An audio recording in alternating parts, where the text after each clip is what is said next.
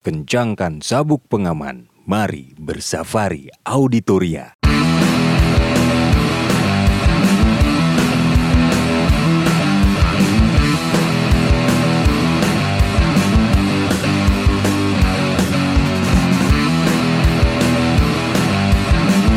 Selamat datang di podcast Safari Auditoria yang pertama Eh, hari ini.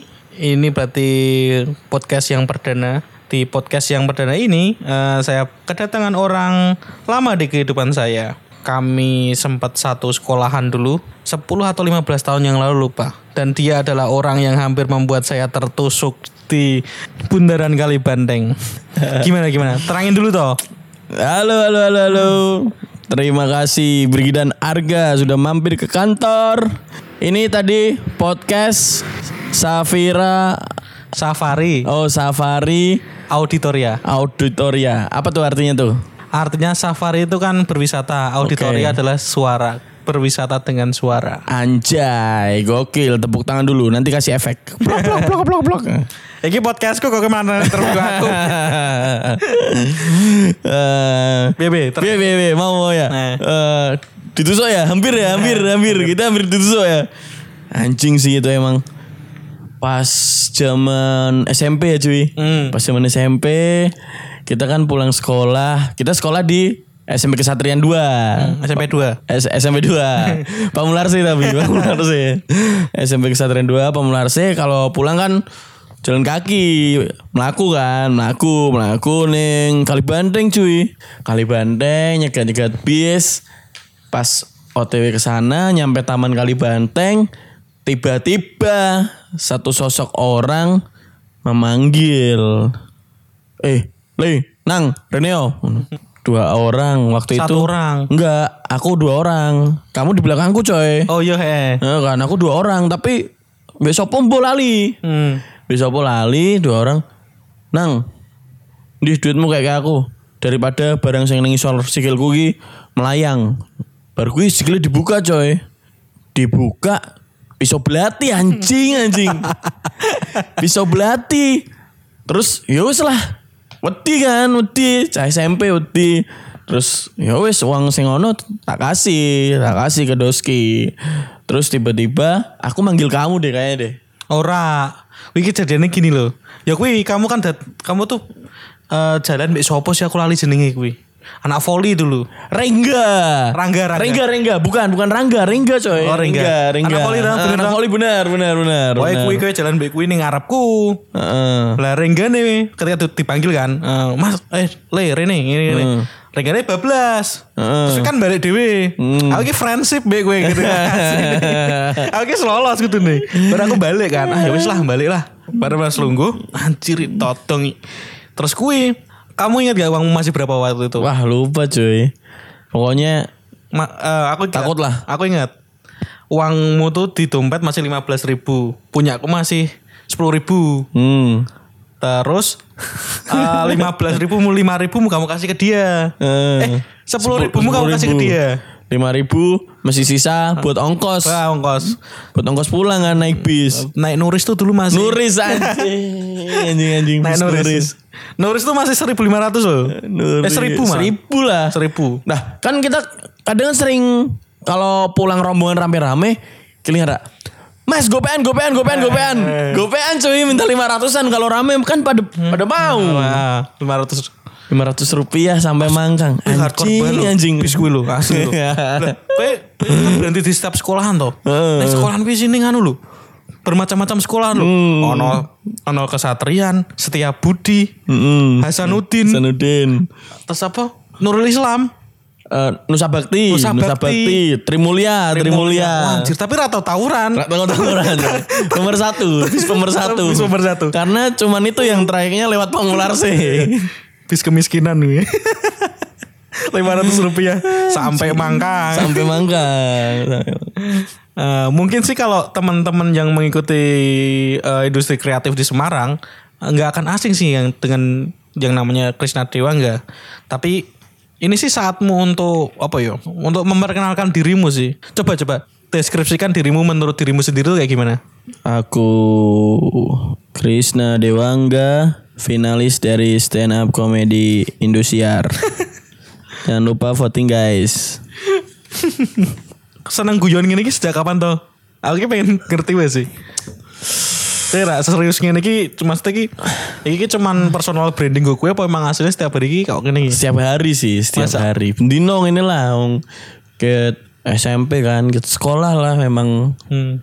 rame, memang rame, memang bercanda. Hmm. Apalagi di kantor lah keseharian di kantor desainer lagi gambar kursinya tarik gitu gitu sering coy ya emang emang gitu sampai kuliah kuliah kalau misalkan pas nggak masuk pada nyariin biasanya karena yang biasa rusuh Kamu. Iyo. ya segitulah ya memang bawaan kan emang ya gimana kita besar tumbuh di jalan. Awal akhirnya mabuk ya? Aduh udah nggak nggak pernah mabuk coy nggak nggak boleh. Nggak boleh ya? Nggak boleh nggak boleh.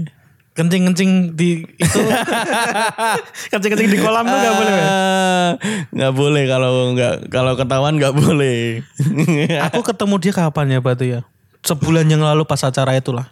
Aku tuh kan habis dari kita kan di tempat satu acara lah sama di hotel gitu. Oh iya iya iya. iya. Kira kalian kayak mabuk. Aku tapi rak kilingan gue teko coy. Kowe malu aku baru kowe ngerti kowe tak tak kayak ngerti ya kowe ngopo mbak aku. Ngapa? Weh, makasih ya teko yang nah. Kowe meh ngerti ra aku ra sembakan. Kowe duduknya manuk kuning aku coba jingan. Apa Ah, asu. lali aku lali anjing. Aku ra sembakan cuy. Gila dulu no.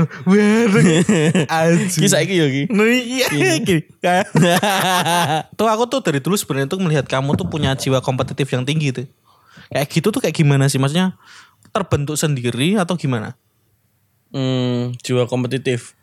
Eh, kompetitif, perfeksionis, gak mau kalah. Nah, Emang dari kecil. Emang dari kecil kayak gitu, emang gimana ya? Ego, egois sebenarnya. Egois, tapi eh, kalau kita bisa ngontrol ego, bisa jadi sesuatu yang positif kok. Dalam arti ketika bikin karya atau running bisnis, Hmm. eh, itu bisa jadi sesuatu boosting in a positive way. Oh gitu. Heeh. karena, wih, ini si dia, si A bikin karya yang kayak gini. Wah berarti aku nanti kalah ki. Aku kudu apa ki. Oh ngono. Nah tergantung kita ngontrol egonya dari sudut pandang positif apa negatif. Nah negatif Asu karya apa ya tetap diomongi elek. Agak gatel-gatel toh kan ngono kan. Tapi nek eh, kita berusaha ngontrol dan cari celah positifnya anjing dia bikin karya seperti ini. Next ke depan berarti rilisanku harus lebih keren dari ini. Nah, soalnya gejolak itu bener-bener aku sadar dan mengalami dan menyadari ketika 2019 apa ya? event di Jakarta di Urban Sneaker Society. Mereka di sana brand-brand di Jakarta yang ikut event tersebut bootnya keren-keren banget, rilisannya keren-keren banget parah. Oh tuh. Heeh, tapi di sana kayak nggak ngerasa iri. Akunya nggak ngerasa iri, tapi kayak tertantang. Next USS tahun depannya, aku harus bikin yang lebih keren lagi dari ini, lebih keren lagi, lebih keren lagi. Ya kayak rasa-rasa kayak gitu. Eh, tahun 2020-nya harusnya kan JSD dulu Jakarta Sneaker Day. Kemarin ikut juga harusnya udah lolos seleksi tenannya udah lolos, tapi corona menyerang. Terus dibikin online itu ya? Covid menyerang, akhirnya dibikin online. Ya udah, maksudnya euforianya nggak begitu perasa kan kalau kalau kalau online. Nah, jadi ego itu tergantung kita ngontrolnya gimana sih. Bisa jadi positif, bisa jadi negatif. Hmm, Kayak gitu. gitu. Bensinnya gitu berarti ya? Bensinnya gitu, salah Oh. satu boostingnya.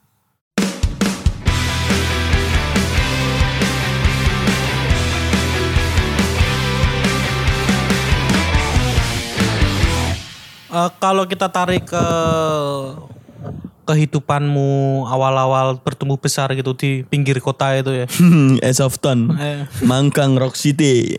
kayak gimana tuh? Hidup di pinggiran kayak gitu tuh gimana sih? Ah enggak, bukan pinggiran sih. Masa hidup di Memang Ah, pinggiran ya, coy, pinggir orang juga ya. pinggiran. Secara fakta pinggiran ya. Pinggiran, memang pinggiran. Aku pernah juga hidup di sana tiga tahun. Rumahku itu pokoknya selama jalan kota Semarang. Nah, pokoknya situ. Arah Jakarta selama tinggal selama jalan kota Semarang ya daerah situlah. Daerah Mangkang namanya. Diapit lokalisasi, diapit eh? Lokalisasi, Terminal. terminal sama kebun binatang. kebun binatang. Iya kan? sama pasar. sama pasar. Pasar kan pasti ada tiap daerah kan. Nah itu kayak gimana tuh? Emang Dinamika hidup kayak di sana tuh kayak gimana? lingkungannya keras sih coy. Oh gitu.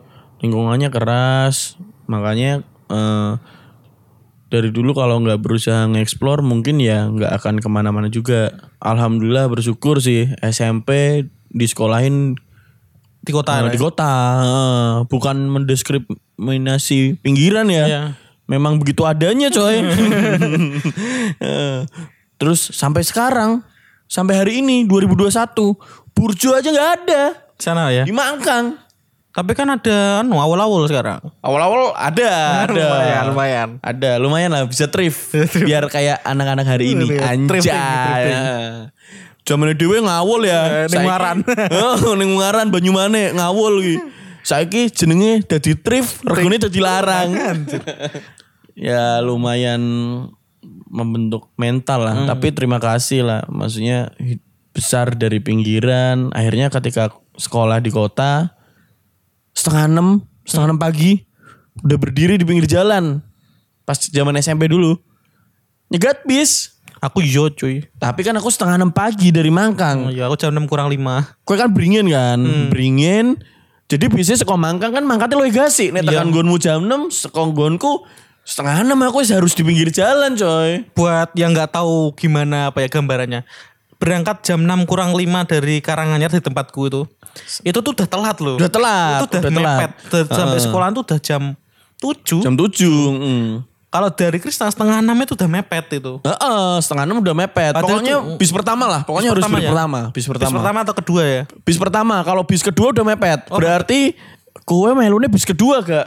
Oh, bis kedua. Bis kedua, aku bis pertama setengah enam sampai tempatmu harusnya tuh sekitar jam enam eh, eh, jam enam kurang 15 lah. Kalau jam enam kurang lima berarti bis kedua. Bis kedua ya? Heeh, bis pertama lumayan lah sampai sekolahan setengah tujuh lebih lebih lima sepuluh menit ya. masih bisa jajan masih bisa makan gitu gitu kan. Hmm.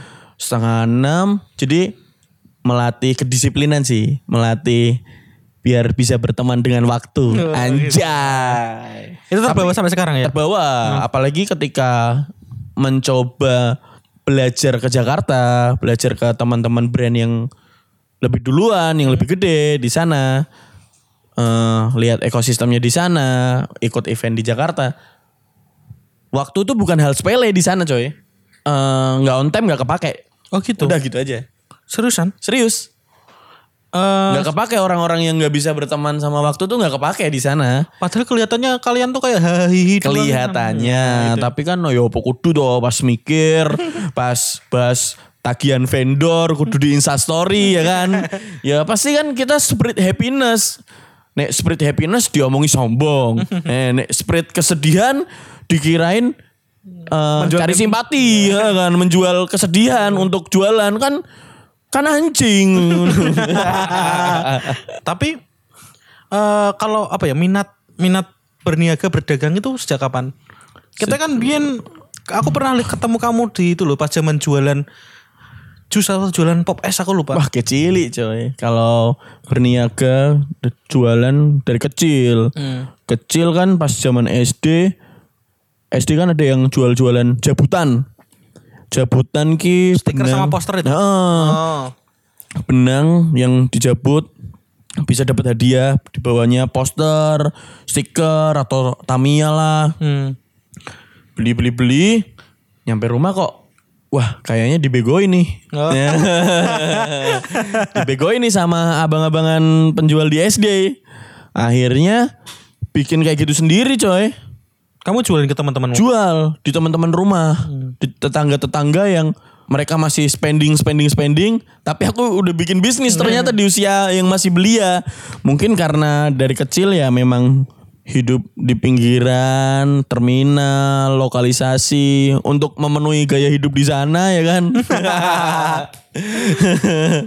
untuk memenuhi gaya hidup di sana di berdampingan dengan lokalisasi ya dari kecil udah harus berbisnis, harus udah running usaha buat buat jajan. Ya mungkin secara nggak disadari ya dibentuk oleh lingkungan anjay dari kecil itu udah jualan jabutan ke teman-temanku yang se- sepantaran atau bahkan yang sampai di atasku pun ada yang beli daganganku masih ingat aku cuy. Eh, Terus setelah itu jualan jus itu. setelah itu pernah jualan jus pernah jualan pancake pernah Jualan jus tuh yang di Bonbin itu toh? di Bonbin pernah kalau minggu kan Ya yang hari Minggu. kalau hari minggu weekend libur libur libur besar pasti jualan minuman di Hmm. Bonbin karena woi kacang goreng coy Nah. Heeh, langsung bonbin habis jualan nyebrang. Lokalisasi coy. Dia habis ditoyor sama pacarnya. Terus eh, jualan apa lagi ya? Jualan jeans jeans KW pernah ngambil di Pekalongan. Jeans Wrangler KW-KW gitu ngambil Pekalongan dulu 60 ribu jual 100 ribuan. Wah kenceng sih itu sih. Hmm. kenceng. Terus apalagi ya di kampus pas wisudaan jualan pancake. Jadi kakak kelas pada wisuda, aku kan ada bazar-bazar gitu kan. Pas Belajar dari mana kan. tuh? Hah? Belajar dari mana? Belajar dari mana? Belanja di Indomaret coy. Kan ada tepung yang langsung jadi kan pancake. karena ngelihat habit ya karena kampusku kan keren banget gitu kan ngelihat habitnya kalau wisuda tuh Ngacet lah. keluargane mbah anak bojo sak putu-putune melu kabeh coy ning kampus. Keren, ya? Padahal random mlebu ning lop ning eh, tempat wisuda. Jadi- macet lah ya pokoknya. Nah, jadi kan sing cuk putune mbahne Pak Dene melu kabeh ning kampus ra iso mlebu kan. Lah di situlah ada market. Pada keleleran ning lobby ya wis. Sejeli itu kamu membaca itu. Apa gue? Alamiah ya nggak tahu nggak dibikin-bikin atau apa. Kelihatan Wah keleleran ini wah. Duit ini. Wah, duit gitu coy. Aku dodol jus, jus, pancake, es teh, sama pacarku coy. Anjay, anjay, anjay, anjay. Dia tuh adik kelasku di kampus, tapi lulus duluan. Kamu? Ya statusnya masih mahasiswa, sengaja sebenarnya. Oh gimana tuh gimana? Sengaja. Karena biar diomongin aja sama tetangga. Oh. itu loh Mas Krisna masih kuliah tapi udah punya bisnis. Wih, Wih, dicontoh tuh anjay. Kalau udah lulus kuliah udah sarjana kan punya bisnis, punya usaha wajar, Oh. biasa aja nggak keren. Tapi kalau statusnya masih mahasiswa kan lebih keren. Keren. Yo itu masih sekolah tuh ditiru udah punya bisnis. Aduh, gitu. mau Memberi lapangan pekerjaan. Yoi, yoi. itu tadi pem- Bacot, bacot. Itu tadi pembenaran teman-teman. Kamu ingat gak pas kita kan dulu kan eh, zaman SMP tuh pulang sekolah gitu kan ya. Kita kumpul di eh, Kali Banteng. Eh bukan. Kalau Kali Banteng itu kan waktu kita pulang. Tapi kalau kita mau jalan-jalan ke peleburan itu kita kumpulnya di Cakra. Cakrawala. Depan apa? Bobre. Sekarang jadi flyover. Bobre, Bobre. Mm, mm. Dulu kan nyebrang ke situ. Itu tempat yang anak yang nakal-nakal di situ coy. Pada ngerokok kan, beli rokok-rokok kan pada ngerokok di situ kan. Aku gak pernah nongkrong. Campnya, campnya. Aku gak tau pernah nongkrong. Wedi aku. Aku yo ora tahu sih. Sering tawuran soalnya. Intimidasi kakak kelas coy. Anjing aku. emang. Wedi. Heeh, Wah, kuwi kan apa ya sekolah sing kono ya? Eh, eh, Purnama. pu- eh, bukan. Purnama. Purnama. Purnama coy. Sing kono ono sebelah SMP siji. Purnama Sing- ya? Purnama kan sebelum SMP 1. Nah, pokoknya daerah situ lah ya. Apa ya Ronggolawe, Ronggolawe. Itu kan wah chaos rawan kan. mati nih. Sumpah. Mati nih, keren-keren sih Mang Kono tapi Medeni, medeni, mati medeni. Ya kan kita ning kono kan cuman ngenteni angkot tok, baru gue langsung jalan-jalan. Anak gaul zaman kita SMP hari Senin nonton yang 10 ribu apa 15 ribu Nah, terus makannya KFC Attack Attack. 7 ribu sayap. sayap anjing anjing itu kan itu kan kita eh, kumpul di itu di di Cakra itu Cakra. kan. Terus nanti naik bus eh, Nugroho. Nugroho. Turun di pojokan simpang 5 tuh. Terus kita kan jalan. Jalan kaki coy. Set depan Harry Jalan kaki. itu. Jalan turun pojokan Simpang 5, kita arahnya ke peleburan. Iya kan? Jalan kaki arah ke peleburan kan. Eh, emang daerah peleburan, daerah sini emang komplek gaul dari zaman SMP ya cuy. Nah, Kita, tahun biru berarti? Rong 10 lah. bukan di SMP orang pitu ngawurmu. Maksudnya? Oh iya ding, masuk SMP rong 2006. Heeh. Berarti rong itu anjing. Emang ket ya, komplek gaul ya gini ya. Kom- jalan kaki, turun Simpang 5. jalan kaki ke peleburan. Ya salah satunya yang kenalin ya kue gak. Sing kenal kayak aku ning industri-industri kreatif yang ini. Dari SMP gue padahal ya. Dari SMP kan, kan kita Itu kan jalan-jalan ke distro-distro itu tuh. distro-distro. Yang dulu Mas Pleki. Mas Pleki. blank, blank, blank, Blank, blank. blank, Mas Pleki. Mbak E sing gendut ki sapa? Mbak Sandy. Sandy, Mbak Sandy. Kan, Mbak Sandy. Mbak Imani. Masa aku Mbak Imani? Iya, Mbak Imani. Serius? Iya. Anjing, sempit banget coy. Ya, Mbak Imani. Seduluri lah pokoknya. Sing dodol ning sing shopkeeper blank. Eh, shopkeeper blank. Heeh. Yang rebel itu tuh. Heeh, Ingat aku. heeh. mah. Pakai kacamata. Heeh, heeh. Mas Pleki anjing, Mas Pleki. Wah, reunian seru kali ya. Itu Terus- blank. Terus kalau di Kusuma Wardani itu Indigo. Indigo tuh Bukan. Indigo kan di pertigaan yang Kusuma Wardani area 27. area dot. Area 27. Anu, amotik. Amotik. Eh, emotik toh, emotik. Eh, Amotik. amotik, amotik ya. Amotik. Oh iya, iya, iya. Amotik. eh rockstyle. Broxel, rock, Broxel. Wih, wih, pakai wih, pakai wih. Broxel, Broxel. Amo- Trapin. Trevin. Ya, bener, bener, bener. Anjing, anjing, anjing. Liane ra ngerti. Terus dari situ naik naik tingkatnya kita ke Indigo. Hmm, Indigo, track. track, distrik, Distrik. ultra, old man. Tapi yang di komplek peleburan itu Indigo, track, distrik. Itu emang udah zamannya Dido jualan tuh. Belum. Belum tuh. SMA. SMA ya itu. Kita SMA. Tapi kan kita pas SMP itu kelas 1 kelas 2 kan belanjanya eh uang jajan anak baru kan masih tipis sedikit. banget ya. Ke masih ke blank, masih ke area. Habis itu SMA ke distrik. eh, Lumayan lah. sebelum pas SMP kita udah udah ke Indigo, udah ke track coy. Oh iya. Heeh, ke- Yang kamu malingin itu. malingin stiker stiker sama kecen kecen kan diary kan diary zaman dulu musimnya diary di track di track nama tokonya track. Ya kita beli sih. Aku beli. Masuk fitting room bawa dua kaos. Eh, kaosnya dicoba semua tapi gantungan kunci karetnya yang logo jamur ambil. Jadi pas beli belinya satu dapat dapat gantungan kunci karet dapat dua coy. Anjing anjing anjing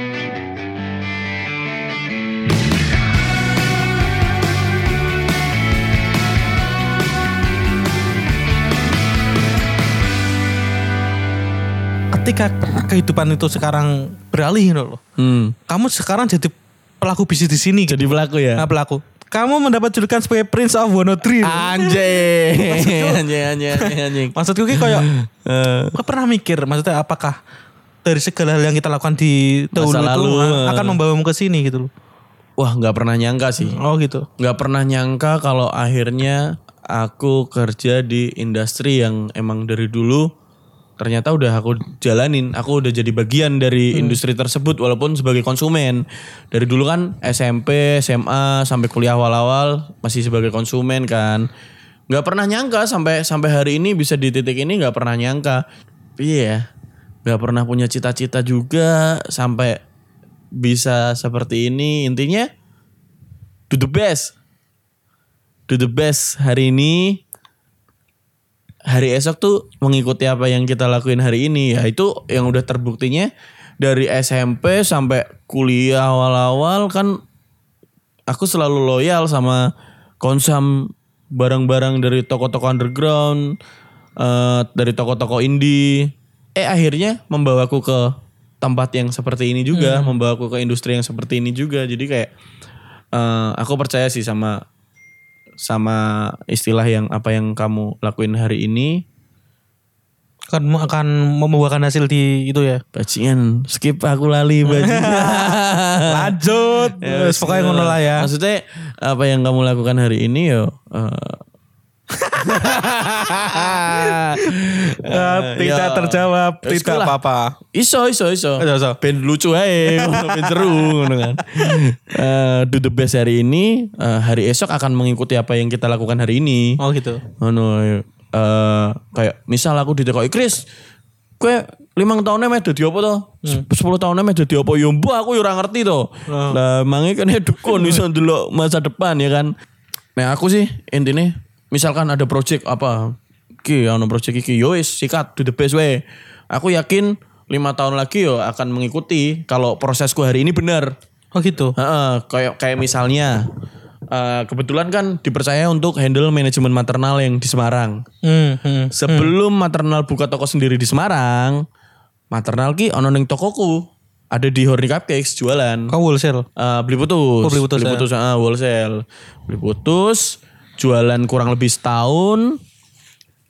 Pegang data, ya do the best aja. Kayak gimana caranya ya jualan maksimal semua brand sih. Semua brand yang ada di sini ya aku selalu mikir gimana caranya jualan maksimal bla bla bla bla bla segala macam. Eh, pembayaran nggak pernah nyangkut, eh, tagihan-tagihan nggak pernah terkendala waktu. Orang ruwet lah ibaratnya lah. Nah, dengan dengan melakukan yang terbaik hari ini eh tiba-tiba di suatu hari, di suatu momen Mak Jegagi tiba-tiba ada penawaran untuk buka toko maternal di Semarang. Ya wis lah. Take it lah. Aku dipercaya hal besar coy, ibaratnya kayak ngono kan. Coba nek misalkan tadinya pas maternal cuman masih jualan di toko, belum ada tokonya sendiri di Semarang, jualan di tokoku. Pas aku beli putus, misalkan aku bermasalah sama tagihan, sama payment apa segala macam, aku nggak akan dipercaya hal besar, hal yang lebih besar lagi. Ibarat ibarat ini kowe di motor meh luar kota. Mbok titipke ning kancamu seminggu. Pas kowe balik motormu lecet-lecet, ono sing sempal lah apa segala macam. Intinya pas kowe balik keadaannya ora luwih apik. Suatu saat nanti ketika kowe di mobil, rak mungkin to kowe nitipke ning kancamu sing kuwi meneh. Masuk akal sih. Nah, inti ibaratnya analoginya kayak ngono sih. Jadi hal kecil sing ono ning ngarep motor, besar atau kecil, intinya tak sikat do the best way. Ngono. Aku yakin akan membawa kita ke tempat yang lebih tinggi lagi sih. Ya analoginya kayak gitu. Dititipi motor wae ora amanah kok. Mosok kowe meh percaya ke BMW-mu ning kancamu sing ora amanah kuwi kan ora mungkin. Nah, kayak gitu sih. Prinsipku kayak gitu. Jadi kalau ditanyain cita-cita mau jadi apa lima tahun lagi 10 tahun lagi nggak tahu intinya depan mata ada apa ya sikat terbaik gue lah Itu berlaku di brand juga nggak? Maksudnya kan kalau brand kan secara kita berbisnis itu kan ada apa jenis ya? eh ya rencana-rencana bisnis kan pasti ada tuh. nggak punya plan panjang nggak punya yang oh misalkan timeline tahun 2022 udah keluar dari sekarang enggak nggak punya Nggak belum nggak punya coy Paling panjang berapa? Maksudnya kalau kamu ya dalam- paling paling enam bulan ke depan lah udah tahu mau ngapain Oh, gitu. proyek-proyek kolaborasi kan sisanya kan tren kan cepet banget shifting Oh gitu. Heeh, cepat banget shifting, cepat banget berubah-ubah. Ini sekarang lagi ram- rame varsity. Varsity ini zaman di SMA jaket baseball coy. Oh iya, cuman- baseball, sing Gaskin, biyen lo abang putih. oh, abang putih, ya. Ya sekarang lagi naik lagi. Ya hal-hal tapi kayak dalam varsity itu ya. varsity. Sebutan kerennya sekarang varsity. Kronek tuh. Bukan. Enggak, Oh. enggak. Yang ada kancingnya loh. Oh, jaket kuwi. baseball, jaket kuwi. baseball. Oh. Heeh, jaket baseball. Biar sampai jadi jaket-jaket kelas kan, jaket baseball. Nah sekarang lagi naik lagi hal-hal kayak gitu kan unpredictable. Nek tak tak bikin timeline ku, oh tahun 2022 aku meh gini gini gini. Nek nggak relevan sama market ya aku nggak kemakan tuh ya nggak jualan. Oh gitu. Kan gitu kendalanya kan gitu. Makanya ya riding the wave aja. Tugasku di sini benar-benar mengamati market. Caranya piye? Ya aku tetap jadi bagian dari market. Makanya sampai sekarang aku masih spending-spending beli-beli barang dari toko-toko lain, dari brand-brand lain. Karena apa? Biar eh, biar kamu selalu tahu market caranya gimana. Yo jadi bagian dari market. Oh gitu. Makanya aku tetap spending. Kalau orang nggak ngerti, orang nggak ngeh, wah kayak tuka-tuku eh sombong ini ini ini. Padahal itu kepentingan pekerjaan coy. Karena kebetulan pekerjaanku di industri kreatif, tuku sepatu dunia ke sombong ngono kan. Padahal ku kan tools kepentingan pekerjaan. nggak bisa, maksudnya kita mem- memaksakan perspektif sisinya kita ke orang lain misalnya gitaris mandang fotografer gini. Wah, kayak foto cik rung bayaran we kok tuku lensa 30 juta iki nggo apa? Ya kan ra iso men. Maksudnya nggak bisa di nggak bisa di apple to apple. Gitaris kebutuhan primernya itu gitar. Fotografer kebutuhan primernya kamera lensa. Termasuk be- berbeda lagi. Termasuk aku ngono loh. Lah pekerjaanku di fashion kok. Ya sepatu salah satu penunjangku, pakaian penunjang pekerjaanku. Hmm. Ngono. Karena pekerjaanku ini di eh, ibaratnya kebutuhan primer. Jadi sebagian besar orang nganggepnya kemaki. Padahal ki kepentingan pekerjaan, coy. Baru kali ini aku bahas hal kayak gini. Baru di sini di Safa Safira Auditoria. Eh, Safari. Safari. Baru di sini. Nah, biasanya aku ada omongan, wah kamu dikatain ngapain orang biasa beli sepatu 10 juta ngapain gitu kan. Yo kepentingan pekerjaan ini sebenarnya tools gitu loh. Ya Val- kayak ya kayak tampang ya. Hah? Validitas tampang. Ya ibaratnya gini, owner brand masuk bentukannya rak menjanji kan yo piye wong meh percaya mbek brandku kan gitu toh. Gitu. Oh, anu lah ya. Ya validitas tampang ketika kowe mangkat meeting gitu kan koyo masuk kira wong sembarangan gini Nah, gitu kan. gitu lah. Nek menurutku don't judge a book by its cover itu nggak berlaku sih Oh. di era sekarang karena misal, anu- misalnya kita sama-sama cowok. Misalnya pertama kali eh misal kamu chatting sama cewek, deketin cewek. Pertama kali ngedate, kowe jemput ning omahe. Kowe teko numpak Astrea Grand karo kowe teko numpak Honda Jazz. Beda tanggapannya coy. Impresi impresi pertama cewek tersebut pasti akan beda ngono lho. Luwe, kowe pasti luwe responnya kono pasti bakal lebih apik ketika kowe numpak Jazz walaupun setelahnya isi kepala yang menentukan. ngono. Tapi ketika kita bisa mendapat first impression yang bagus, kenapa enggak? Kenapa enggak kita manfaatkan di situ? Ngono kan. Jadi misalkan dari first impression dari tampang pertama kita ketemu sama klien meeting misalkan mereka udah yakin sama penampilan kita. Jadi materi meeting yang kita bicarakan, mereka bisa nurut sama kita sama materi yang kita presenting loh. bisa oh iya iya iya karena udah percaya dulu di awal. Oh gitu. Kayak gitu. Menurutku Don't Judge a Book by its cover tidak relevan di semua hal. Gitu. Misalkan yo fotografer, masa wah kayak band-bandan rungono di tewe di dibayar nasi kotak toko gitar 15 juta ini gue apa? Gak bisa gitu coy Gak bisa di apple to apple Gak bisa kue saling ngejudge ngono. Kebutuhan masing-masing profesi sendiri-sendiri kebutuhan primernya. Hmm. kayak gitu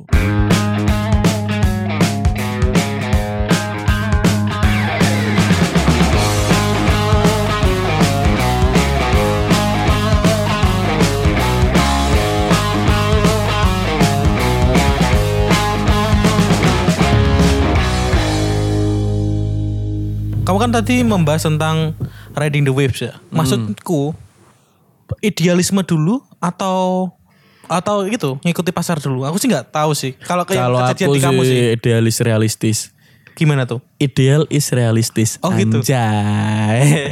Gimana gimana? ya ketika kita bisa dapat market otomatis kan finance bagus finance bagus bisnis itu akan bisa terus berjalan Sustain. sustain. Kalau misalkan ada salah-salah kita pasti belajar kok. Kita pasti perbaikin kok ke depannya. Daripada kamu berharap perfect di depan mulai aja dulu. Daripada keren yang ngarep tapi market orang menyentuh. Daripada keren tapi gurung tahun gopo kan ngono. Kui bas sih. Hah? Kui brandku sih. oh iya ya ngomong-ngomong tentang brand Arga ini adalah salah satu bajingan yang menyeretku juga ke industri brand karena dulu tuh aku customernya Bas. Oh iya ya kelingan aku. Bas tuh tulisannya B U Z Z. Brandnya Arga, Iman sama siapa? Ora, aku Eh, Iman KOL kalau istilah sekarang, brand ambassador. enggak juga, model model. Model, Muse, Muse, Muse. Model. Siapa we? Kowe Eh, aku sama Nanda sama Nanda, Ernanda, Ernanda. sama Reva sebenarnya sama. Reva. Nah, aku salah satu customer setianya Bas karena setiap artikel yang dirilis mereka itu menceritakan latar belakang dari desain tersebut. Ini maknanya apa apa apa apa. Ada sing gambar apa ya? Biar artikel apa ya? Sing gambar anjing gitu loh. Nah, Ki- Bone Crusher. Nah, bone crushed ya anjay. Kui Sekolah pemilihan nama artikel wis keren, ditambahi deskripsi apa segala macam. Kuis yang membuatku kayak anjing brand eh, aku tuh pengen duwe brand keren kayak gini ya salah satu yang men-triggerku trigger paling eh, salah satu triggerku yang lumayan gede ya dari Bas terus aku nanya vendor produksi di mana zaman dulu masih cupu kan masih nyari vendor juga susah eranya belum digital. Sekarang mah nyari vendor ketik di Instagram vendor kaos metu kabeh ngono kan. Zaman biyen piye tuh angel kan ngono. akhirnya aku nanya harga ngajak ketemuan eh Di itu KFC Pandanaran. KFC Pandanaran Jam 11 malam. Eh, belum ada jam malam belum ada PSBB Belum, Eh. Masih ada ngetek tapi jam 12. Nah terus nanya ke produksi kaos di mana ya gini gini bantuin. Dikenalin lah sama Incraft. Incraft itu salah satu pionir ya tempat produksi di Semarang. Salah satu awal-awal lah pokoknya iya. lah.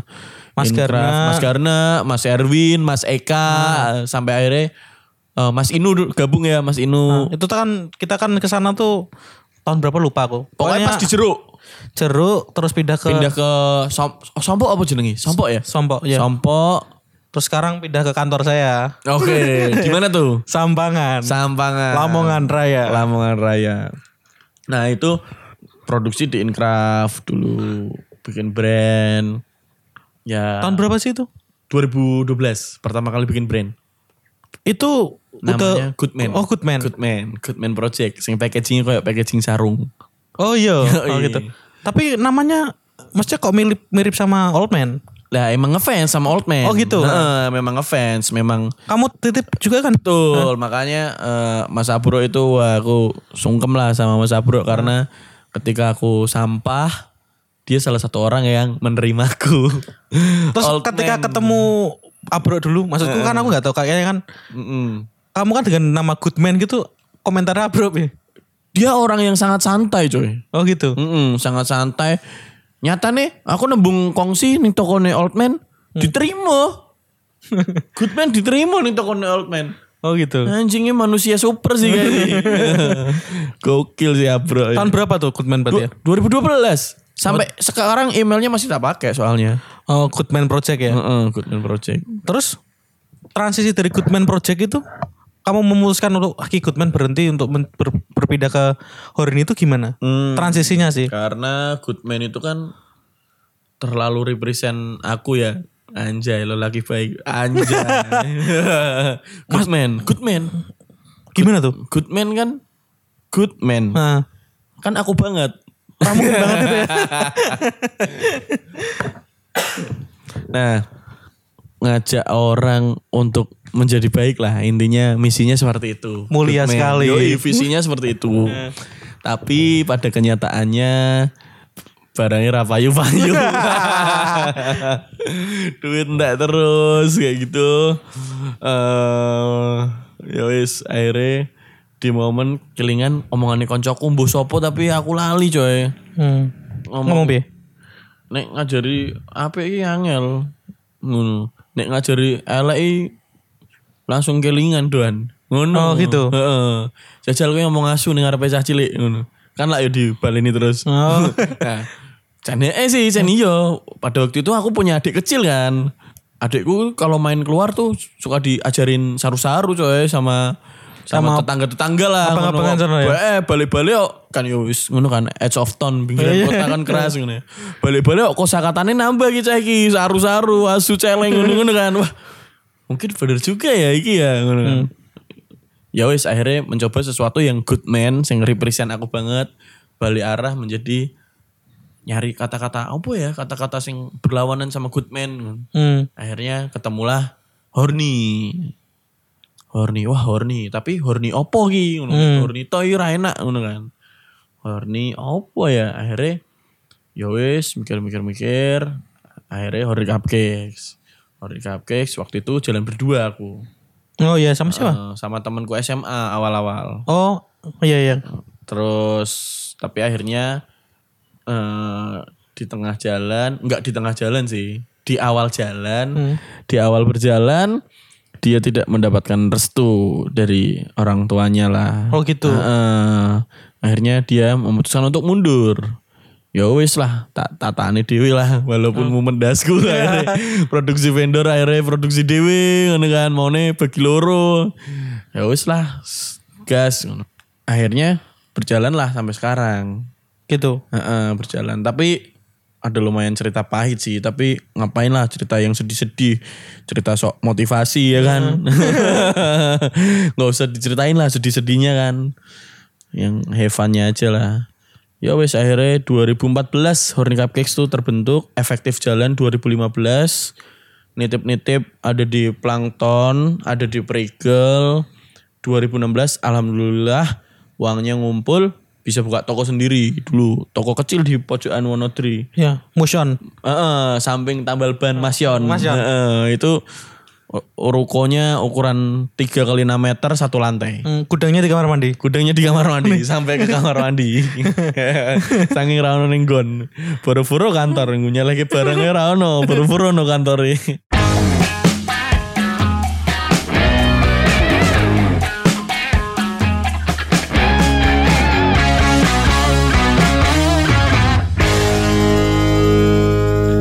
Berarti 2014 ke 2015 buka toko tuh berapa? 16, 16 awal.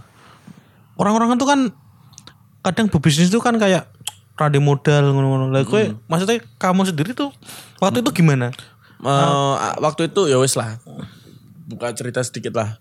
Tahun 2014 keluargaku tuh jatuh bangkrut. Ekonominya bangkrut. Wirausaha ya Bapak. Hmm, orang tua kan bisnis juga, mereka bangkrut. Eh akhirnya mikir tuh, anjing, piye carane ki modal iki? Jaluk jaluk wong tua, wong tua cek susah, ra mungkin kan. Sampai 2014 orang tua kan lagi jatuh finance. Akhirnya emang dari dulu aku seneng sepatu coy. Walaupun namanya anak SMP SMA ya belinya Converse. Converse masih 180 ribu 200 di Sport Station. Hmm. Eh, beberapa sepatuku yang pribadi itu tak jual-jual. Akhirnya dapat uang 2 juta. Sama 2 juta ini lagi satu-satunya aset yang dipunya keluarga ke waktu itu cuman Mio. Mie hitam itu. Mio G, hitam abang putih loh. Mio Oh G. iya. Eh, Mio Pernah tak-. Aku kelingan tuh pernah tak bawa ke itu. Ke Jogja sama temenku. Tak pinjem. Oh, be, be siapa kuwi? Be Bayu. toh? Oh, be Bayu toh? Komstire kena hancur Eh. kesel banget aku. Tekan Purworejo loh aku. Lah kui eh, waktu itu 2014 satu-satunya aset yang dipunya keluargaku cuman miotok, miotok til. Gitu. Wis kuwi tok liyane ilang kabeh lah. Terus itu sekolah. Singkat cerita, akhirnya mionya tak masukin ke bank. Oh. Tak masukin ke bank, tak masukin ambil 2 juta tok. Oh gitu. 2 juta masuk ke bank, terus BPKB ini sekolah, terus dari jual-jual barang-barang pribadi yang sebelumnya dipunya, 2 juta juga dapetnya. Jadi total modal awal Horny Cupcakes itu 4 juta. 4 juta. Sampai sekarang ini ya dari uang 4 juta itu. Kalau ada orang yang ngomong, wah usaha rande modal. Men, kendala utama orang pengen jalan bisnis, jalan usaha, bukan modal coy Apa tuh lainnya? niat, tekad. Tekadmu kuat, nyata nih, saka modal 4 juta coy. Nih untuk neng clothing 4 juta ki sampai mana? Produksi kaos Dua artikel lah ya. eh ya enggak lebih sih. Eh, let's say misalkan produksi kaos 50 ribu. Berarti kan cuman piro ya? 4 juta 8 eh, bagi 50 ribu ki piro? Kuih lah pokoknya. Empat empat kan ora kaos toh ono ono ono hoodie juga Oh, gitu. kayak gitu kan. Sidik lah ibaratnya nek nggoning clothing cuma jadi 40 biji coy. Hmm. kan ibaratnya ngono kan saya ketemu peng 40 cuman eh kok 40 80 cuma jadi 80 biji. Dikit banget kan. Tapi kenyataannya bisa berjalan sampai sekarang. Itu sampai alhamdulillah berkembang ya dari uang 4 juta itu tapi yo mobat mabitnya ngeri ngawur penjahitku biyen ki penjahit tas ya Hmm. yang Gunung Pati coy Oh Mas Mas Sopo kayak jenenge lali aku. omahku mangkang Hmm. blonjone ning Pekojan Pekojan ki Mataram lah daerah Mataram lewat gang lewat Mburi Mataram kono iso Hmm. kuliahku Sampangan, Kendeng. Oh iya. Kuliahku Sampangan Kendeng. Omahku Mangkang, blonjone kain Pekojan. ning Pekojan, juar belakang lah. Hmm. Jahitnya ning Gunung Pati anjing. Bentuk logo segitiga. Nah, wis jadi memang bener-bener ya ngumio kuwi toko bahan, potong, jahit ke wis bar ngono di QC, QC pasangi hang tag, ngei stiker, lebokke plastik. Distribusi ning toko-toko, ning ning waktu itu di Plankton sama Prigel. Hal-hal kayak gitu sih mungkin orang nggak banyak tahu, nggak banyak tahu dan nggak perlu diperlihatkan kan ngapain jual iba ngono loh. Menurutmu kuwi bawir? Ya maksudnya kan kayak seakan-akan jual kasihan toh, jual Oh. melas ngono lho.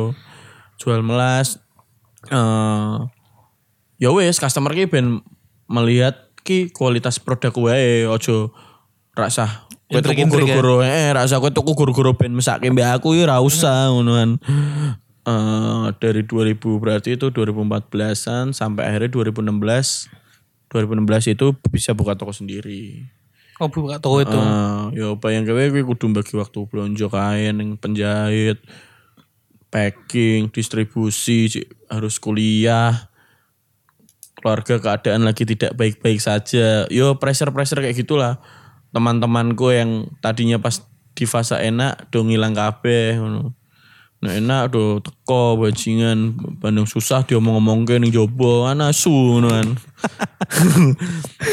Tapi yo jadi ngefilter pertemanan sih. Jadi kayak oh di sing konco tenan, di sing konco anjing ngono kan. Terus sampai sekarang akhirnya untuk membetengi diri dari orang-orang sing cuman menjilat ya wes nek meh kan dikirone mesti aku kayak ning sosial media kayak sombong ngono kan. Iki ya salah satu insecureku zaman dulu. Oh ki jangan-jangan mendekat terima menjilat ki ngono kan. Ya seenggaknya kuwi barrier pertama lah ben ketok ben koyo kemaki ngono to, tapi sebenarnya itu filter ngono. Jadi nek kowe bener-bener berteman dengan aku kayak kowe akan ngerti lah aku piye ngono. Lagi mau bocor ke. ya oke nih karena gue temen dekatku coy my friend yang salah satu booster yang mendorongku ke industri yang menyenangkan ini anjing malah bas sekarang nggak jalan lah Bukan enggak. belum jalan Belum jalan. jalan Orangnya lagi pada sibuk. Mm-mm. Besok-besok lah ya. Terus kamu kan memulai semua ini kan eh, seingatku tuh dari jadi reseller itu kan ya, C6 gitu ya. Nah itu gimana tuh ceritanya? Hmm, ya salah satu yang paling gede di C6 juga. C6 itu dulu tuh SMA lagi aku melu komunitas musik gitu. Hmm, Komunitas musik. biar keren ya. Biar keren. Memang keren zaman dulu kan komunitas musik. Ono Noah, Cangcut Rangers, Street Team, Killing Mindset ya kan. Nijiholic, Ungu Clickers, Kalau uh, Dork, Dogs lah. Dulu ki aku seneng eh tapi sebelum PW muncul kan yang duluan Kotak. Aku Oh, aku suka sama Kotak karena zaman dulu kan masih yang albumnya masih ngorok-ngorok banget kan. beraksi tuh. Salah satunya beraksi. Hmm. Zaman biyen kan aku SMA band-bandan festivalan kan. Festivalan, lomba-lomba antar sekolah ngono lah. Terus Bukan sorry wortel. itu se- sesudah, Sesudah. sesudah SMA. Aku kan masuk Sorry Wortel SMA kelas 3 mau kuliah. Oh masuk kuliah. Heeh. itu ya jadi ndelok band-band rock ngono ki seneng lah zaman biyen lah. Akhirnya aku ikut komunitasnya, komunitas kota. eh tapi di situ juga aku kayak punya punya target. Aku nggak boleh ojo sampai cuman spending spending waktu tok ngono lho. Tapi aku ya kudu belajar kok kene. Akhirnya Sela Kotak gitarisnya yang cowok dia punya brand namanya C6. C6 itu kodenya dia. Do re mi fa sol la. La itu tangga nada ke-6. C sama 6 berarti C sama la. C la. Nah itu namanya Sela. Kode dari namanya Sela Kota itu dibikin brand C6. C6 kalau bahasa Inggris C6. Makanya nama brandnya C6. Eh, di situ aku sering beli tuh C6. Beli, beli, beli, beli. Tukar, tukar, tukar, tukar. Pas kuwi iki rungusum online online order marketplace suruh ngono cuy. Akhirnya teman-teman komunitas yang lain pengen, wih carane piye gitu tuku C6 ngono. Ya wis, titip wae ning aku. Aku nggak juga untung sama sekali anjing. Waktu itu gitu. Waktu itu nggak ngambil untung sama sekali, cuman mengkoordinasi teman-teman komunitas yang pengen tuku C6. Ya wis satu orderan wae, list order tak kirim ke pusat.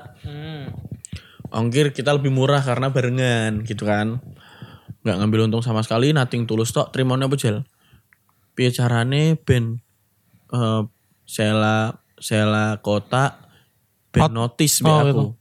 Ben seneng be aku, ben kilingan be aku, ben kilingan jenengku. Wes ngono tok. Trimone guru-guru perasaan kui.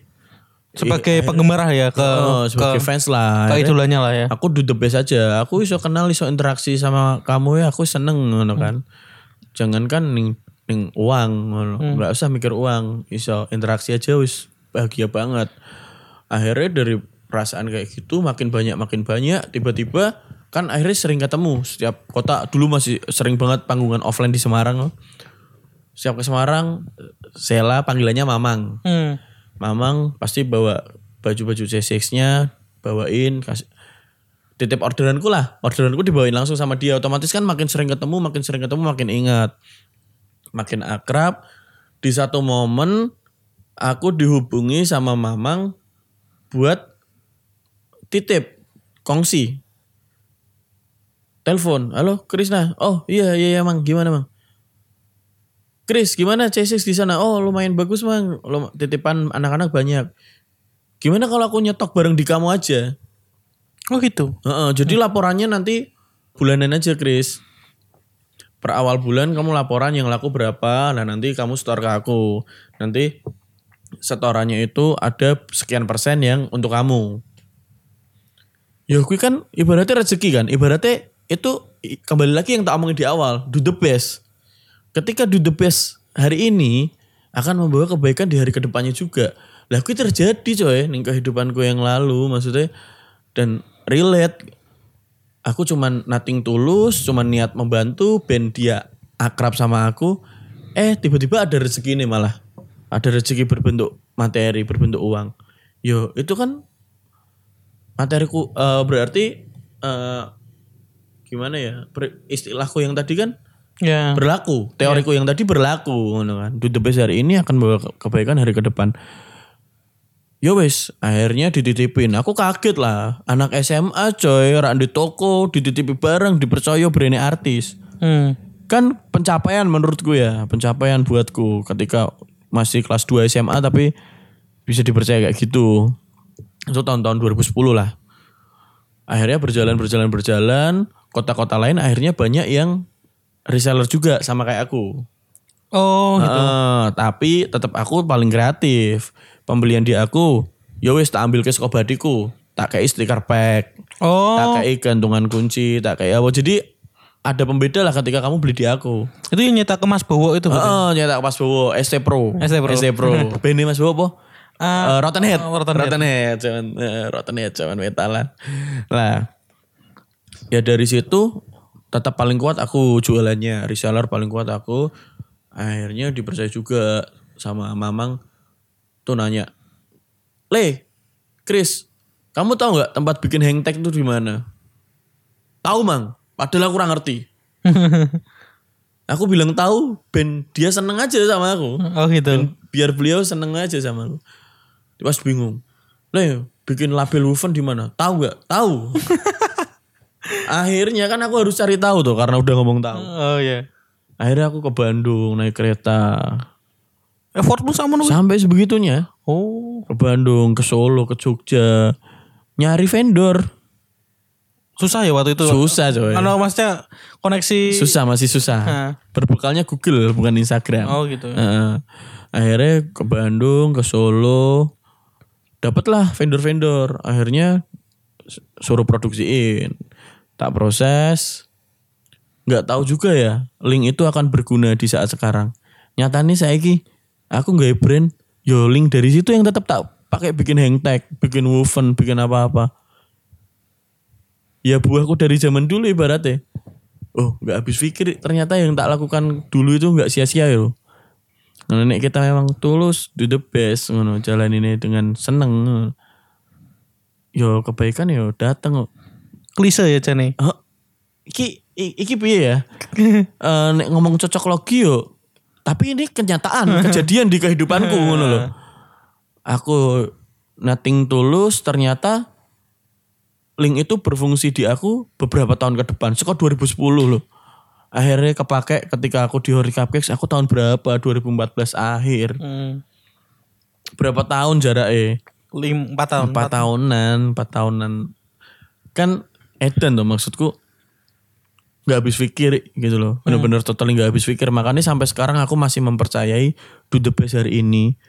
Hari ke depan tuh akan mengikuti hari ini. Apa yang kamu lakuin hari ini. Aku makanya cita-citamu apa? Wis sembuh ngono. Oh limang tahun wis dadi apa? Wis ngerti. Pokoknya ning arep waktu dino iki terbaik aja lah. Ambil aja yang terbaik. ya. Heeh, lakuin terbaik aja lah. Terus makanya eh, kenapa Instagramku Mas, kenapa tuh? Instagrammu jenenge kok Krisna C6 Angel Diwoco. C6 itu ya kodenya C6, kodenya Sela tadi. Itu dia tuh ngajarin aku banyak hal, nggak cuma di clothing, tapi ya di kehidupan, prinsip-prinsip kehidupan, tanggung jawab. Beliau ngajari aku banyak hal. Walaupun dia nggak secara langsung ngajari. Let's say kayak golek vendor ning di vendor hang tag, vendor tas, vendor woven ning di. Memang beliau nggak ngasih ke langsung. Yo iki le, gawe ini ning kene, iki produksi yo. Memang nggak kayak gitu. Tapi gara-gara dia aku mau bergerak. Penghormatan lah ya. Makanya sampai sekarang iki wujud penghormatanku untuk beliau. Sela Kota. Jadi kayak sampai sekarang tetap tak tulis Instagramku tetap Krisna C6. Ki eh, belum pengen ganti sih sampai sekarang. Dari dulu sampai sekarang ya wujud hormatku ke beliau lah. Sampai sekarang tetap komunikasi juga. Beliau menetap di Jogja kalau ke Jogja tetap mampir ke rumah juga. Masih jalan gak sih C6 tuh? C6-nya udah nggak jalan sekarang karena nggak ada yang ngurus. Oh gitu. Mm-mm. Tapi kamu pernah sempat itu kolaborasi gak? Belum, belum. Karena eh Horny Cupcakes berjalan itu C6 udah nggak aktif lagi. Oh. Heeh.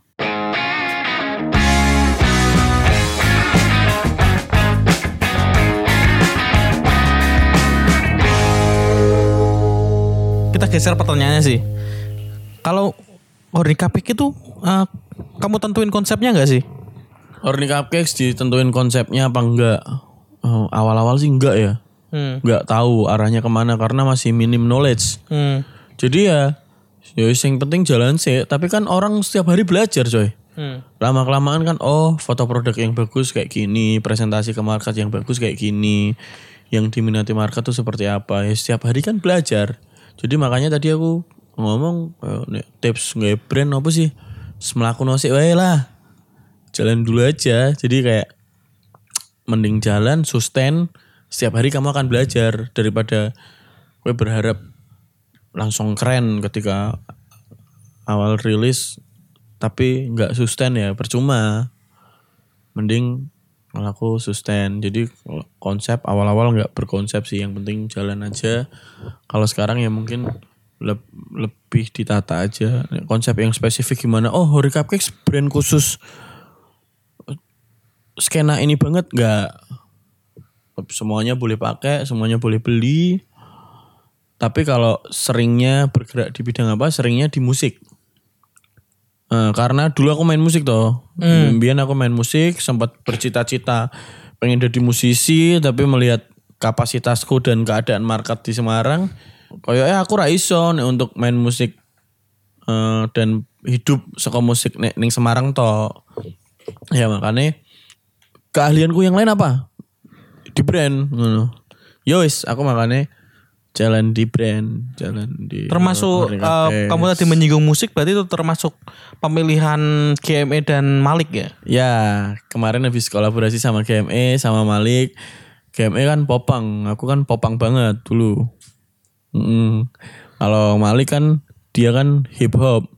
Hip hop su- suka marah-marah. Ngono kan. Merepresent kamu ya? Suka marah-marah terus eh, tapi hatinya lembut, menye-menye. Heeh. Tetet Broken hearted. Anjay, sad boy sing asli. ya, core-nya masih emo dia. Oh iya. Heeh, tapi band sok keren, sok-sokan hip hop marah-marah. Ini podcast apa? podcast ini. Eh kalian pendengar podcast ini jangan percaya omongan Krishna itu yang rambutnya kayak apa? Hatta Rajasa. Hatta Rajasa. Ya, tolong. Tolong. Ya. Wah, kecilku. Aku duluan. Selamat menikmati podcast, wahai pendengar. Jangan percaya Krishna, percayalah pada Tuhan. ya. Episode selanjutnya ada Malik Ross. Episode 2. Tuh. Ada kan artis hip hop ngarep diwawancara ya. Malik doang. Malik doang, Malik doang, Malik doang. Dia udah ngomong. Tapi kan netizen nggak tahu. Hah? Yang mereka tahu spill spill dari ini ya episode 2 Malik Ross bakal ada. Nah, berarti kamu yang minta. Enggak, dia ngomong. Nggak ada bukti. Oh. ini ini tolong tolong pendengar tolong paksa yang bikin ini juga harus ada videonya jadi biar tahu gitu loh nggak audio audio tok gitu loh. tolong ini apa skrip skrip terus coret-coret kayak gitu nggak ada itu nggak ada Penting melaku sih toh kak. Penting melaku sih. Hmm? Tujuan. Semangatnya ngumpul. tujuan kita adalah kiblat kita adalah Mekah sallallahu wasallam Nah, wes Parah sih, parah sih. Dark joke, aku parah. pulang dulu ya selamat malam Mau pulang ke mana? Oh, tak kira. ini habis religi-religi itu mau pulang ke mana gitu loh.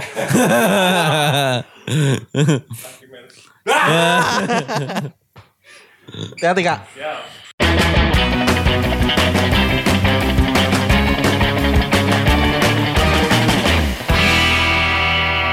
Jadi kayak gitu tadi ya. Maksudnya eh, karena kamu juga background dari musik relatable untuk pemilihan KME dan Malik, tadi. ya. Heeh.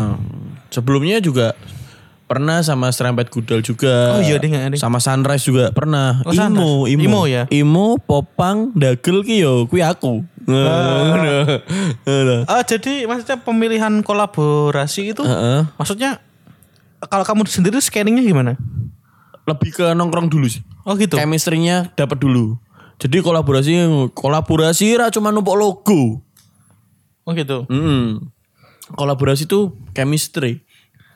Nongkrong satu frekuensi, ngobrolan nyambung.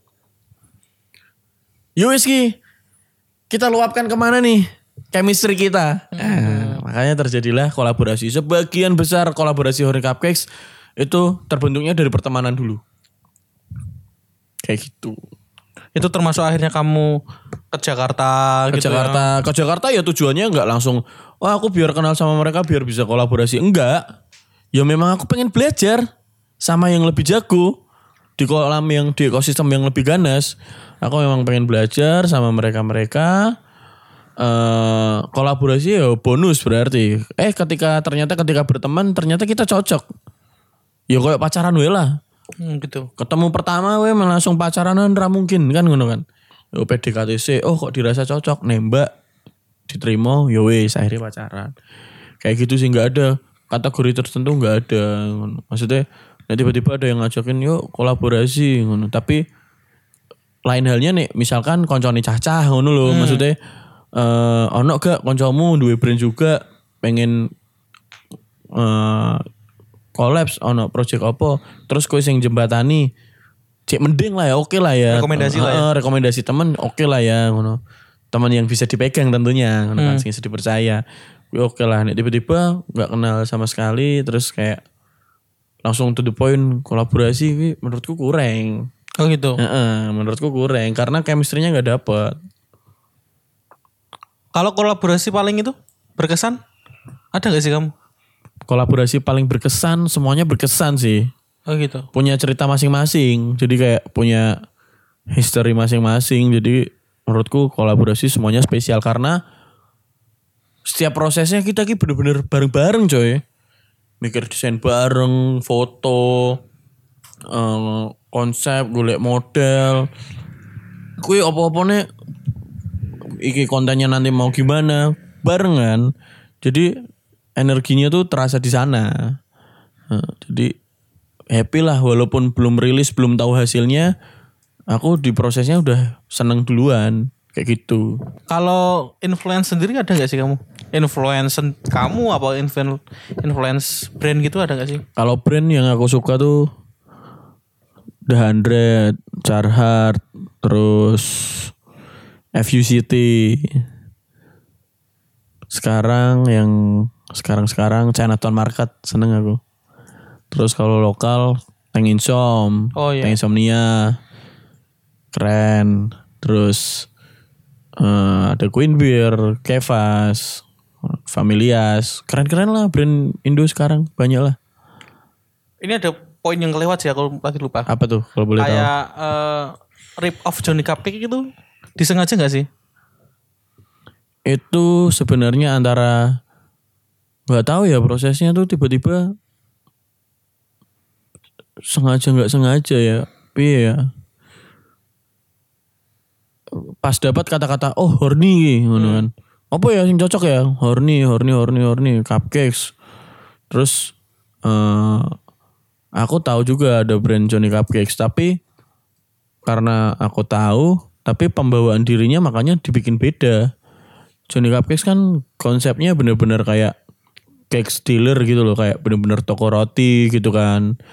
Eh pembawaan pembawaannya juga seperti itu punya identitas sendiri. Makanya Horny Cupcakes beda banget jalannya. Pembawaan dirinya jalan banget beda banget ngono. Ibaratnya eh Johnny Cupcakes dibawa kayak toko kue, kalau Horny Cupcakes menurutku kayak cah band. Makanya sering jalan sama teman-teman band, teman-teman musisi gitu-gitu. Secara konsep totally beda banget. Orang pasti ngelihat kok. Maksudnya walaupun namanya memang similar sih, memang namanya memang mirip. Tapi logo apa segala macam semuanya beda, pembawaannya, cara presentasi ke marketnya semuanya juga beda. eh lagian di streetwear menurutku kemiripan gitu-gitu menurutku ya banyak terjadi. Misalnya brand yang everybody knows lah semua orang tahu. Supreme logo boxnya yang paling terkenal. Dia kan itu dari Barbara Kruger kayak gitu kan. Terus sekarang lokal brand sendiri di sini ada W Essential di luar ada Essential. Cuman beda W di depan sama yang satu Essential yang satu Essential. Jadi beda A sama E. Oh gitu. sama huruf depannya doang ada W-nya. Kayak gitu. Terus ada juga Nine Berhut di itu brand lokal. Eh, di luar ada Neighborhood Neighborhood. Nah jadi menurutku hal kayak gitu eh, hal yang wajar terjadi sih di di industri di skena lokal di skena brands kayak gitu. Yang hmm, nothing new under the sun. Anjay. Jangan terdesak. nothing new under the sun. Betul, Kayak gitu lah. Tapi kalau eh, aku melihat kan kalau ke sini gitu kan, eh, pangsa pasarnya tuh kan dominan remaja. Maksudnya pangsa pasar itu, itu tuh segmen segmen pasar itu kamu pilih atau emang itu kebentuk sendiri? kebentuk sendiri sih alami sih. Oh gitu. alami. Alami karena umur-umur segitu tuh umur-umur yang paling spending coy. Umur-umur yang gampang banget spending. Kayak zamanku zaman SMA dulu kan nggak punya kebutuhan zaman SMA uang jajan tinggal minta gitu-gitu kan. Gampang-gampang banget spending. Kalau umuran anak-anak kuliah kan wis mikir SKS mikir kosan mikir galon ente kayak gitu kan. Jadi yo terbentuk dengan sendirinya dan setelah disadari oh memang ternyata bener ya market anak-anak remaja ki lebih gede loh. karena mereka ya itu cek dilolohi terus sama masih tanggung jawab orang tua lah. Kalau cah kuliah kan wis mulai mikir mulai duit tanggung jawab gitu-gitu kan. Kayak gitu tapi ya nggak ada yang salah. Nyatane dari aku zaman sekolah aku dulu spending terus kenyataannya bisa membawaku ma- eh, ke tempat yang sekarang ini malahan. Karena kan ya banyak belajar. Ketika kita jadi konsumen kita tahu perilaku konsumen seperti apa. Apa yang diinginkan konsumen sih. Kamu memposisikan dirimu gitu. aku memposisikan diri seperti itu. Sampai sekarang makanya aku tetap spending tetap sebagai konsumen. Tetap belanja dari toko lain brand lain kayak gitu. Belajar dari sudut pandang itulah ya. betul. Terus eh pemilihan pasar itu berarti kan, eh, yaitu pasar yang eh, remaja itu, itu kan itu tuh ada korelasinya dengan pemilihan eh EVOS sebagai kolaborator itu gak sih? Enggak sih, jadi EVOS tuh totally naturally alami. Oh gitu. Dulu pas USS 2019 di Jakarta, EVOS tuh habis kolaborasi sama Tank Insomnia, sama Mohan. Pas itu ada namanya Jansen dari tim EVOS datang ke USS. Datang ke boothnya Hori Cupcakes, lihat Hori Cupcakes. Eh, terus pas jalan-jalan, eh, teman-teman Jakarta tuh lagi main juga ke USS. Ada Mohan, Kevas, Martias, Bobby, eh Kebot, teman-teman brand Jakarta dari. Jakarta lah. Itu lagi ke USS. Akhirnya aku ikut sama mereka juga kan, jalan-jalan muter keliling booth kan. Pas papasan di jalan, itu papasan sama Jansen itu. Sama Jansen orang EVOS itu. Eh general manajernya bagian divisi merchandise lah di EVOS. Pas papasan dikenalin lah sama Mohan. Oh ini Jansen yang dari EVOS kemarin habis collab. Dikenalin ke semuanya, ke semua teman-teman yang di situ yang lagi segerombolan bareng. Kenalan, kenalan, kenalan. Eh malamnya Jansen ngechat cuy. Oh itu ngecat kamu. Ngechat. DM. Ngechat aku WhatsApp. WhatsApp. Halo A. Gue Jansen dari EVOS. Eh gue dapat nomornya dari A Mohan. Minggu itu kan hari Jumat hari pertama USS. Hari Minggu nanti eh gue ke USS lagi A. Kalau ada waktu eh, kita ngobrol di boothnya Hori Cupcakes. Kaget lah gue kan kayak anjir kenapa nih EVOS nih?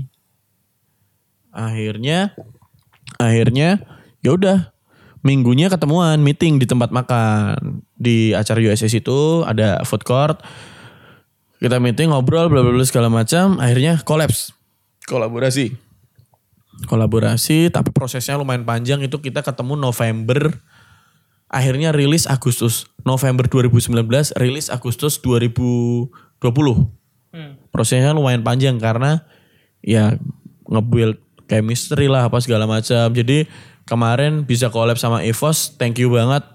Mohan udah comblangin kita. Menurutmu kolaborasi itu sepenting itu? Penting. Dalam ranah itulah. penting banget di era sekarang crossing market saling bertukar market nggak usah khawatir marketnya akan menyempit kok yang ada malah marketnya akan tambah gede misalnya market mie instan nggak akan segede ini kalau mie instan cuma ada Indomie Gitu ya. Gak ada sarimi, gak ada mie sedap, gak ada apa. Market orang yang minat sama mie instan gak akan segede ini. Dan Indomie gak akan seinovatif sekarang juga. Kalau dia gak punya kompetitor. Oh, Nah, tapi nyatanya apakah market mie instan lesu? Kan enggak. Yang ada malah makin gede. Iya. Nyatanya makin bervariasi muncul pop mie sekarang ada pop mie goreng, ono pop mie yang wis langsung ono segone. Hmm. Berarti kan marketnya berkembang, marketnya gede coy. Kayak gitu kan, marketnya makin gede. Oh ya wes, makanya aku menerapkan itu di Semarang. Brand lokal, aku ora pengen sikut-sikutan. Ketika aku ada teman-teman di Jakarta yang bisa buat kita saling belajar, teman-teman Semarang sebisa mungkin tak kenalin sama teman-teman yang di sana gitu loh. Aku nggak khawatir, eh, wah nanti kalau brand yang di Semarang temanku yang lain berkembang, nanti ngancam aku dong, nanti jadi kompetitorku dong. Menurutku nggak gitu konsepnya. Menurutku kalau pelakunya tambah banyak, industrinya akan makin akan makin banyak juga. Contohnya contohnya coffee shop. Coffee shop per 10 meter ada coffee shop coy sekarang. Semarang ya. Mm-mm. Tapi nyatanya juga pada hidup punya market sendiri-sendiri. Peminat akan coffee shop juga makin tinggi. Karena pelakunya banyak, dibahas terus. Kopi dibahas terus, apa segala macam dibahas terus. Otomatis kan market nggak lesu, pilihannya nggak pilihannya banyak juga. Kalau cuma ada dikit doang, jenuh lah itu itu mulu. Akhirnya orang nggak ngopi shop lagi, nggak ke kopi shop lagi kalau dikit doang terus bosen. Ya itu yang tak lakuin di brand. Aku pengen eh, kita gede bareng-bareng sebagai ekosistem. Pas bosen karo Hori Cupcakes, tuku darts. Pas bosen tuk karo darts, tuku uppercase. Gue pas bosen uppercase balik neng Hori Cupcakes. Oh gitu. Heeh, engko sing sing koncone koyo wih kaosmu brand-brandan terus ono apa itu direkomendasi jadi tambah gede jadi yang pakai brand lokal jadi makin banyak juga. Yo marketnya akan semakin gede lah karena dibahas terus. Ya kayak coffee shop aja makanya aku bukan tipikal orang yang ngehold networking. Menurutku eranya udah nggak kayak gitulah sekarang udah nggak kayak gitu. Kolaborasi gede bareng-bareng lah maju bareng-bareng. Sekarang eranya kolaborasi coy. Nek sing wis Semarang iki pelakune sithik jegal-jegalan meh dadi opo Semarang ki kan ngono pelakune iki lho sithik ning brand heeh kan nek meh jegal-jegalan paten-patenan terus meh piye Semarang iki Heeh toh, meh sampai kapan ora pengen maju ekosistem ning kene, industri ning kene. Kayak gitu.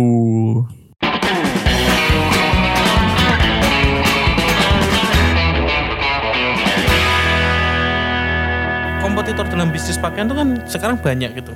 Kamu sendiri tuh kayak kayak tadi menjamurnya coffee shop gitu. Pernah nggak kepikiran untuk merambah ke sektor yang lain gitu loh? Kalau sektor yang lain sih belum kepikiran sih karena aku ngerasanya ini belum mentok. Teori cupcake. Mm-mm. Oh, iya. Jalanin brand itu aku masih butuh banyak belajar, masih banyak yang harus dibenahi. Nyatanya apa bukti nih?